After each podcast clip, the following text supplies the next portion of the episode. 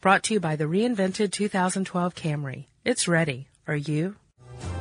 Welcome to Stuff You Should Know from HowStuffWorks.com.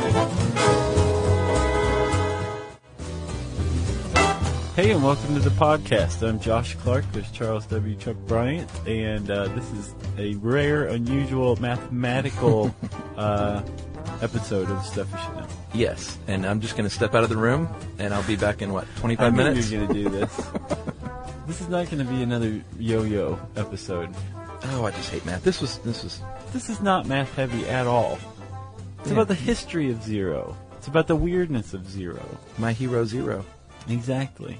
Till you It's came about zero along, Mostel. people counted on their fingers and toes. I posted that today on Facebook. I don't know what that is. The Schoolhouse Rock. Oh, I don't remember. My that. hero zero. I don't remember that one. Till you came along, Keep they going. counted on their fingers and toes. Yeah, I- it's basically you would appreciate it because it sings what you wrote Oh, that's great. in a much more basic way, but basically trying to teach kids how amazing zero is and don't discount it as just it's a number. It's not the absence of something. Well, there's Although a lot. it is. There's a bunch to it. It's Boo. many, many things. It's a multifaceted uh, number. Not It's a nil. multifaceted entity. zilch. Well, n- null is German for zero. Did you know that? Bupkis. Yeah. Bupkis is, I believe, Spanish for zero. Zilch. Zilch is Cajun. I did actually get a little etymology research. Originally Sanskrit was sunya, which meant empty. Mm-hmm. Then later Arabic was saphira or nothing. Mm-hmm. Then Italian was zafiro, and then finally French gave us zero. right.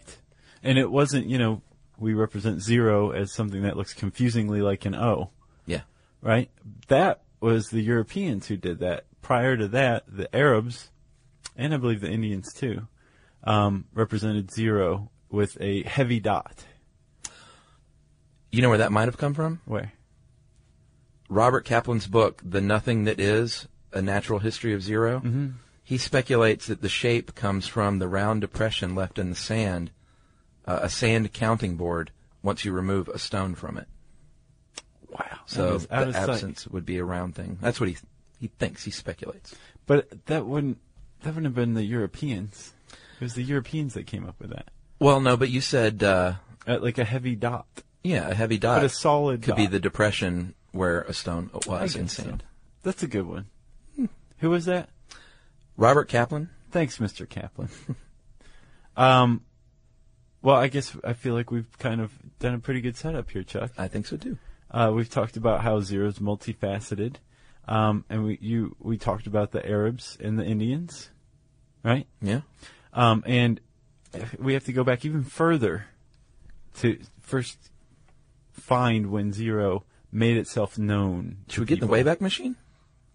Let's. That thing, let's blow the dust off of this thing. Sorry, Wow. that was right at you. You think this thing still works? Let's find out. You ready? Yeah. Hey, look at there. Wow. Lit up like a flux capacitor. This is nice. Um, we're back in uh, ancient Sumer, and these baked clay tablets haven't even been baked yet. They're still wet. Look, Wow. J O S H. Was here. Cool. Um, so Chuck, if you'll look at this uh, clay tablet, do you see these two uh, diagonal lines? Yeah, those little wedges. Yeah, those, my friend, represent nothing. Really? and the the reason they're there is because round about this time somebody figured out they ran into a problem in uh, when they were making some sort of tax record or grain inventory that um you know showing that basically writing out 3000 lines for the 3000 heads of cattle that doesn't make any sense Yeah. but let's say you have um 300 you have 3000 heads of cattle and all you have is- are the ways to represent 300 heads of cattle. Yeah. There's a big difference, right? There's an extra digit in there. Yeah. And that those two uh, diagonal lines were used to represent one of those digits when there was not any digits there, but there's something to the left of it and something to the right of it. That's right. And Kaplan also said that before that even, they just would leave a blank space sometimes before they even came up with the little wedges. Right. So what what this is all based on is basically our numerical system, where if you look at a string of numbers, right, Yeah. starting from the right, you have the ones column, the tens column, the hundreds, the thousands, the ten thousands, the hundred thousands, and so on. You want me to keep going? Ad infinitum. Right. Yes. Um, and in each of these columns, there may or may not be numbers present. So when there are numbers present, we have our friend zero to serve as what's considered a placeholder. Yeah, makes. I mean, it's very easy to just say, "Well, duh," now, but way back then, before there was a zero, that you know, we take it very much for granted. Now, I think. This was huge. This changed everything. changed everything. um, all of a sudden now, because I mean, we said there's a big difference between 3,000 head of cattle and 300 head of cattle. And by putting a zero there, right? Saying this, this column is represented. It, there's just not any in here. You're not going to find the two cattle that should be in this. right. It- that changed everything. It changed everything. It I made- bet that was frustrating before that. Yeah. You're like, if only there was something to put there. Yeah. And I guess Instead, when they they're live- just like, just trust me, I have 3,000 cattle, okay? And I guess when they left the blank space, that got confusing because they could have thought it was an error. So they figured we have to put something there so they know it's not just an oversight. Right, exactly.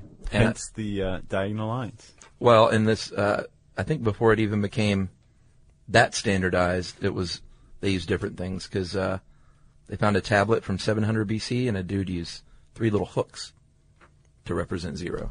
Well, that would have been after that, because uh, the Sumerians were doing this like Oh, really? 5,000 years ago. Uh, well, it's probably hard to get the word around, right. you know? Three hooks. What is this crud? Yeah, exactly. Um, so the uh, the Sumerians are the first documented to to come up or stumble upon zero as a placeholder. Sure. And then it was um, codified with the invention of the abacus, which uses you know our um, numerical column system that Right. we use today, um, which was invented by the Babylonians about 300 500 BC. Wow. Right. Smart folks back then. So we have zero as a placeholder. We have this understanding now that there's there's something out there like we can represent nothingness. Yeah. But it wasn't until um, the fifth century A.D. in India where zero first comes about as a concept as a number, which is equally groundbreaking. Yeah, well, and this nothingness, we should point out, was not something that people were comfortable with back then. Uh, true. Oddly, now it seems odd, but to have something represent nothing made people very uncomfortable. It was uh, associated with chaos and the great void and even the sign of the devil. Yes, it was. Well, I mean, the if you look at the Christian theology, um, the void, which is represented by zero or nothingness, Yeah. was the state of the universe before the creation of man, humans. Sure. Uh, Sikhs feel the same way too, although I don't know how they felt about zero. Oh, really? But that was their, their that's their conception as well. That There was nothing. There's void, um, and then also void fits well with chaos, which is the Christian conception of hell. Right. Like no one's in charge. Right.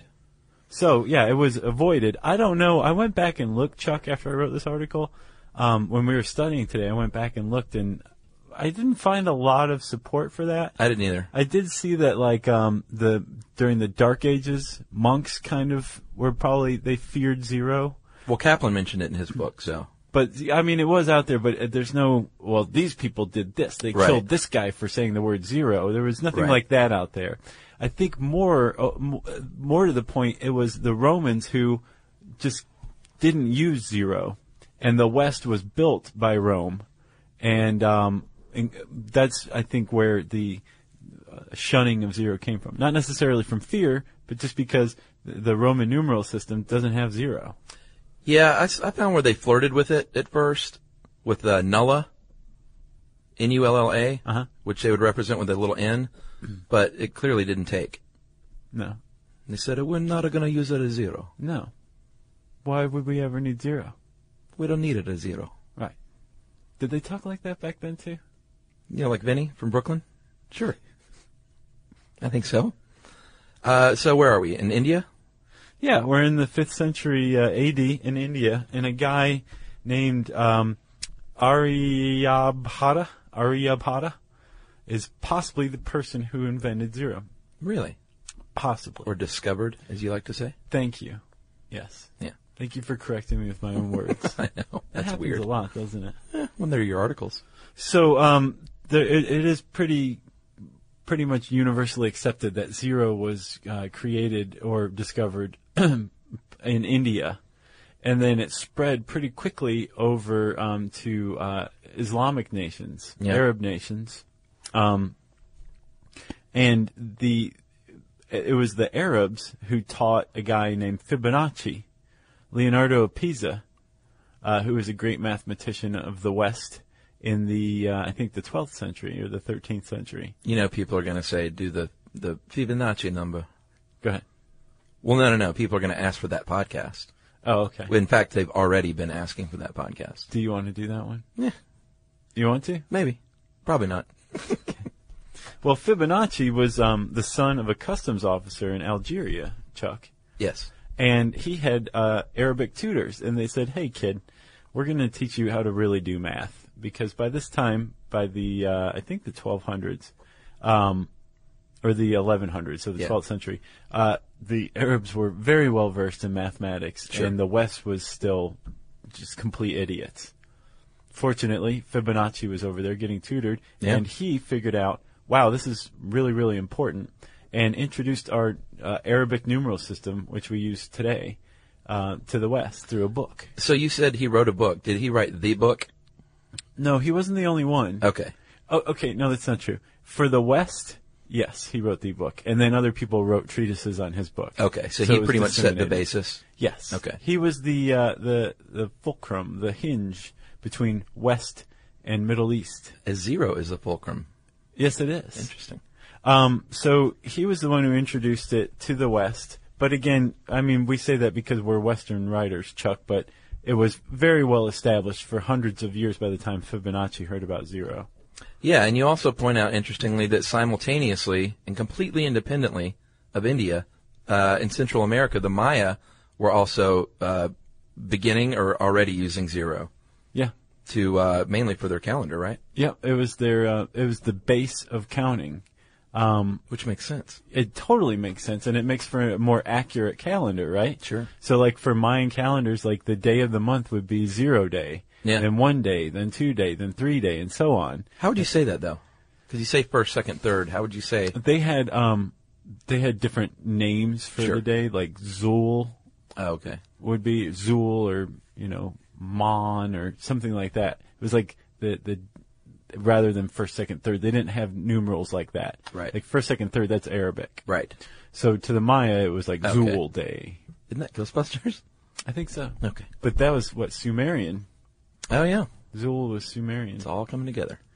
Um, so that does make for a lot more accurate counting. Um, and that's one of the big flaws in our calendar, the Gregorian calendar, is that there is Yeah. no zero year. Well, and we all got that pointed out to us quite uh, through the through the media, especially when uh, the millennium turned. Yeah. Because there's no year zero. Our decades and our centuries and our millennia um, actually occur at the end of that year and not the beginning.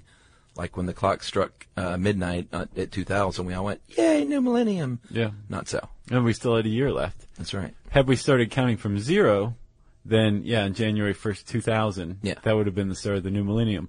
But the, pro- the, we started counting from one, so one to 2000 is 1999 years rather than 2000 years. And there was one guy in every bar trying to point out to as many people as he could. Do you realize it's not even true? And he's like, why isn't anyone buying me drinks for I this? know, It's so exactly. crazy. Why did? Why are they going to beat me up? Yeah.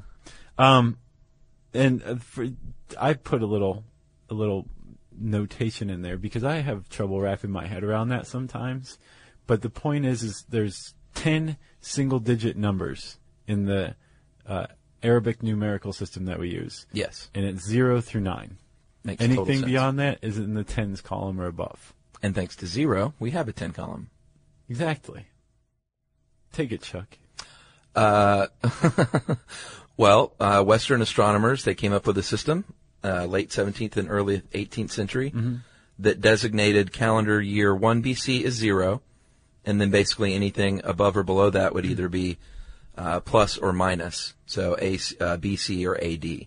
Right. So uh, two AD would be minus one, or no, two BC would be minus one BC. Yes. since we're not living in AD, they just kind of screwed with the BC a little bit. So right now we're in plus 2012. Yes, which also makes, I mean, it's not just calendars. I mean, zero lies between negative one and one and serves as a fulcrum point for basically all numbering, Yeah. positive and negative. And that was Jacques Cassini who came up with that um, astronomical calendar. Boy, those Italians were all up on this stuff, weren't they? I, yeah, I took him to be French, but yeah, Was I guess he? it is an Italian. Well, last Jacques, name. though. Yeah, who Maybe knows? he's- Maybe he's Northern Italian. Yeah, exactly. Um, but yeah, so they he he basically said, well, wait, why don't we just choose one year to be zero, and then we'll just basically make it. We'll make the calendar based on zero's rightful place in numbering, Yeah. which is precisely between one and negative one. There's a zero there. It doesn't just go from negative one to one. Right. Zero is like you said, the fulcrum of all numbers. It spreads out infinitely on either side. So it's not positive and it's not negative. Uh, and um, so it's the only number that is non-positive and non-negative, but it's neither a positive number nor a negative number. Wrap your head around that one. Yeah. Uh, you college students sitting around here at midnight, just uh, gaze up at the stars and try and figure that out. Start counting. Start counting. It's also an integer, a whole number, right? Yes, and uh, is very handy when it comes up to ratios Yep. and fractions because a fraction can be written in a couple of ways, either with uh, the one on top of the other or with a little decimal point. Yes. And without those zeros, you wouldn't be able to do that. No. So this decimal system, um, basically, it, you can look at it as anything to the right of the decimal. Yes. So the tens, the hundredths, the thousandths, right? The Yeah. ths. Tenths, hundredths, about. Yes. Th- thank you. Yeah, you're getting as bad as me, Chuck. um, they those are all encapsulated in that zero that's up to positive one, mm-hmm. right? yeah. Because it's less than a whole one, but it's not so much that it's negative one. Right. It's encapsulated by that zero. So Yeah. all of these ratios, all of the decimal system, gives us these incredibly precise numbers. Whereas we can count in whole numbers to the right of zero and positive whole numbers. That just goes on and on and on and measures the vastness of the universe Right. to go the other way, to, to go in this infinite decimal system that's encapsulated within zero, lets you measure the infinitesimal, right? Yeah. So it's not like, oh, it's between two and three. Right. I mean, try making like high quality machine parts using whole numbers. Yeah. You Not- can't. No, it can't be done. So there's all sorts of things that would have never taken place had zero not given rise to the decimal system. Or everything would be really big. Yeah. You know, everything would be like twice as large. like the 10,000 year clock wouldn't even work. Remember? They were using Yeah. like fractions of an inch that still wouldn't work. that's true. What else, Chuck? Well, uh, you point out uh, very astutely some odd properties of zero, Yeah. and they are actually called the properties of zero because it's such an, a weird number that you have to have properties to explain it. Exactly. So, the uh, which is the first one called is the additive property of zero, addition uh, property. Yeah. Add zero to anything, and you're going to get that same thing. That sounds very basic. Same with subtracting. Sure, five plus zero is five. Right. Five minus zero is five. Right. It, and it is very basic, but it, zero is the only number that doesn't affect another number when it's uh, added or subtracted to it. which is important. It is. Anytime a number is the only thing of, of its kind, Sure. it's worth mentioning. Like pi. There's, um, which, by the way, wouldn't exist without zero in the decimal system. Or any of those other It wouldn't numbers. exist to us. Yeah, true. Um, there's the additive inverse property of zero, where any numbers who, that add up to zero are additive inverses of one another. So negative five plus positive five, or just 5 Mm-hmm. as they call it in positive land, Yeah. equals zero. So Yep. negative five and five are additive inverses of one another. Multiplying. Mm-hmm. From the time you're, I think I learned in the second grade my multiplication tables, if I remember correctly. Miss Anderson, Miss Temple, thank you very much. Very good, Chuck. Uh, they uh, taught me that if you multiply any number by zero, you're going to get zero. And as you point out, that multiplication is really just a quicker way of adding things. It's like a Right. shortcut. Yeah, it's a shortcut. So uh, the idea that a number can be added zero times, uh, or that zero can be added to itself, That's when I get the most. yeah, it just doesn't make any sense. Like you, like five times zero doesn't mean zero plus zero plus zero plus zero plus zero. That doesn't mean anything. It's Right. zero, Yeah. right? What about dividing by zero? let me ask you. No, let me ask This, you. this is the part where I was just like, what? Nobody understands this. Okay, I well- don't feel very bad about this because Give it no your one best shot, really then. understands it. Um, there's no so there's the these other properties of zero that cover like additive inverse, addition, subtraction, multiplication. There is no property that says why you can't divide by zero because it's so nonsensical. Right. It doesn't even exist. The concept of dividing by zero doesn't really actually exist except in, you know, the imagination of people. I bet mathematicians have tried though, like frustratingly tried. you can't. There's nothing you can do, and they don't even fully understand why. But the um, the best explanation that I saw was that it has to do kind of with the multiplication property, right? To where if you divide something, so like six divided by two equals three. So if you can divide a number, um, the result of that number Yeah. by the divisor, so in this case, 3 and 2, multiplied by one another should equal the dividend, which is 6. Right. Now, if you divide 6 by 0, right, it doesn't equal anything. It, it should equal 0 if you multiply it. Mm-hmm. It's not going to equal 2. Right. Uh, that's the best example I could come up with. Yeah. That makes sense though.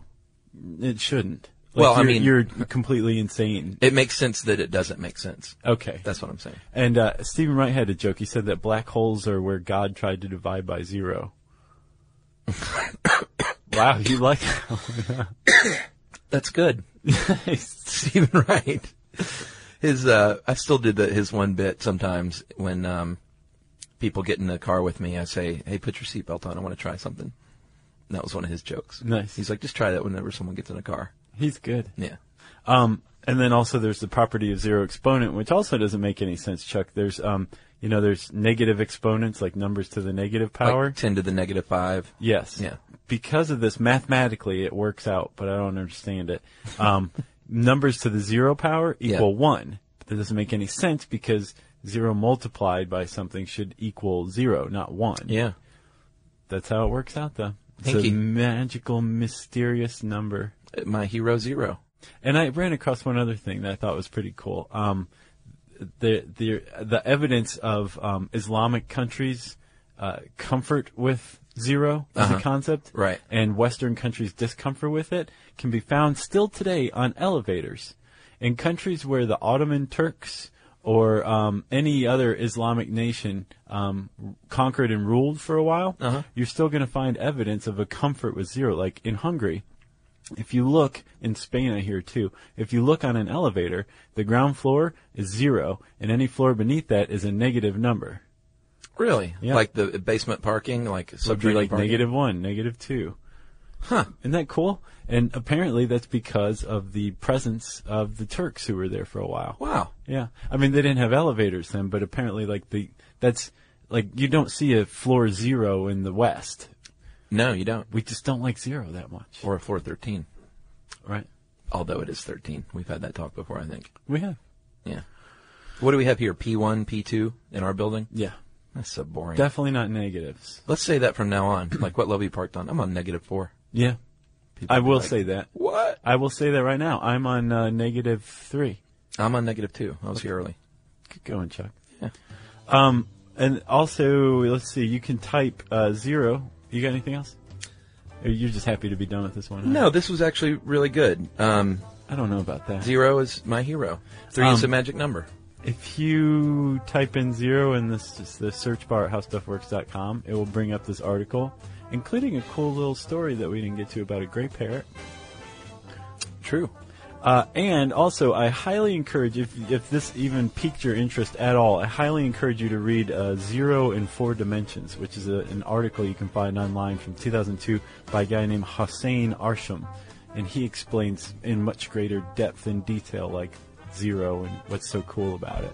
Or if you want to really get into it, Robert Kaplan wrote a whole book on it, and I believe it comes with a length of rope and a buttress beam to hang yourself at, at the at the end. We should do one on three.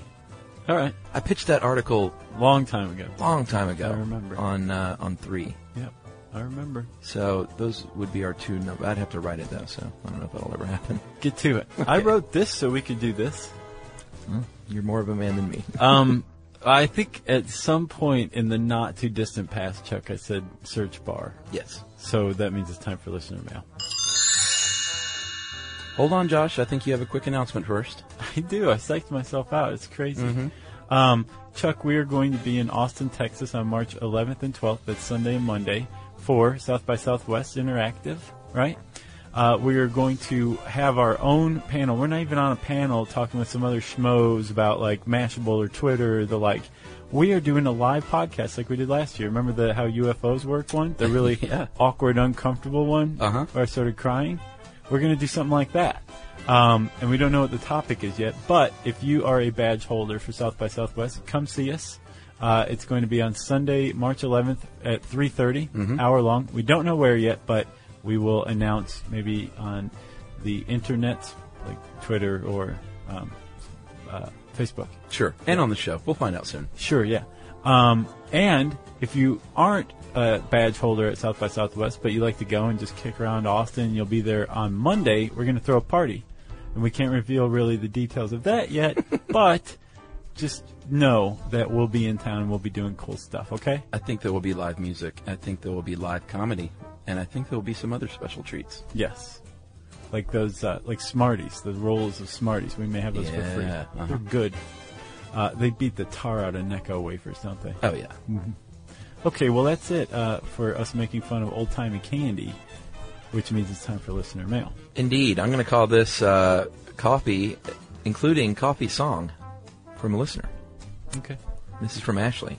Uh, great work on the coffee podcast, gents. I uh, could have saved my last four years of work at a cafe just by listening to y'all. Really, though, it was a splendid way to spend my days getting to know the locals in downtown Edmonton, Alberta, Canada, North America. Or, Have we entered the song yet? Because she rhymed a second ago.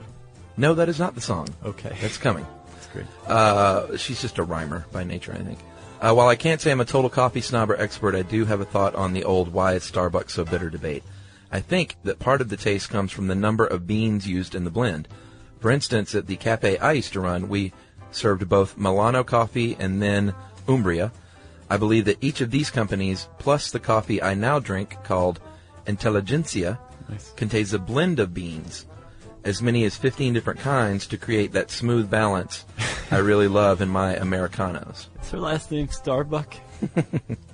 No, no, no. She's saying Starbucks doesn't use uh, the blend. Oh, gotcha. So it's more bitter. Gotcha. Her name is Mom and Pop. Gotcha. Her last name. Uh, as far as I understand, Starbucks may use to spew as one to three types of beans in their espresso blend. Uh, like I said, I think this may be a part of uh, the story, but not likely the whole story.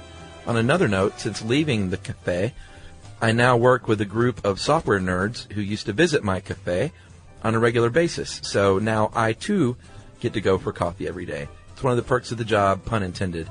Uh, we have, uh, we even have a little coffee song, and she recorded this and sent it to us.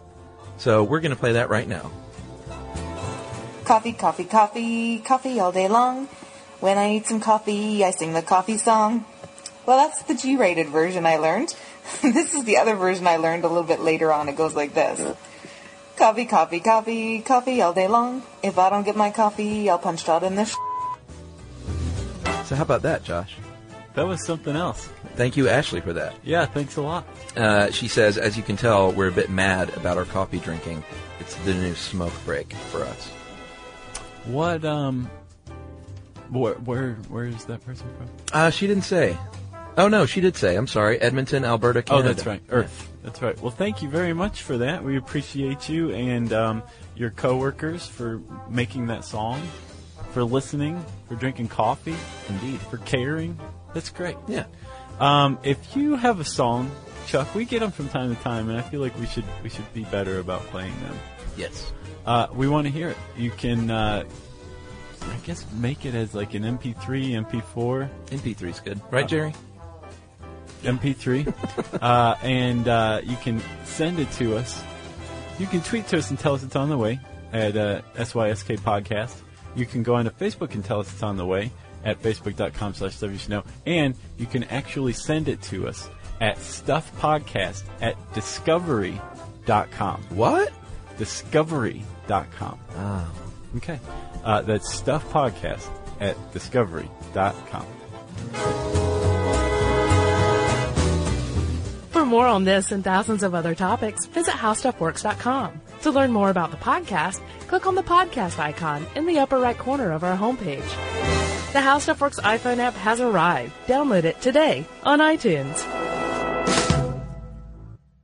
Brought to you by the reinvented 2012 Camry. It's ready. Are you?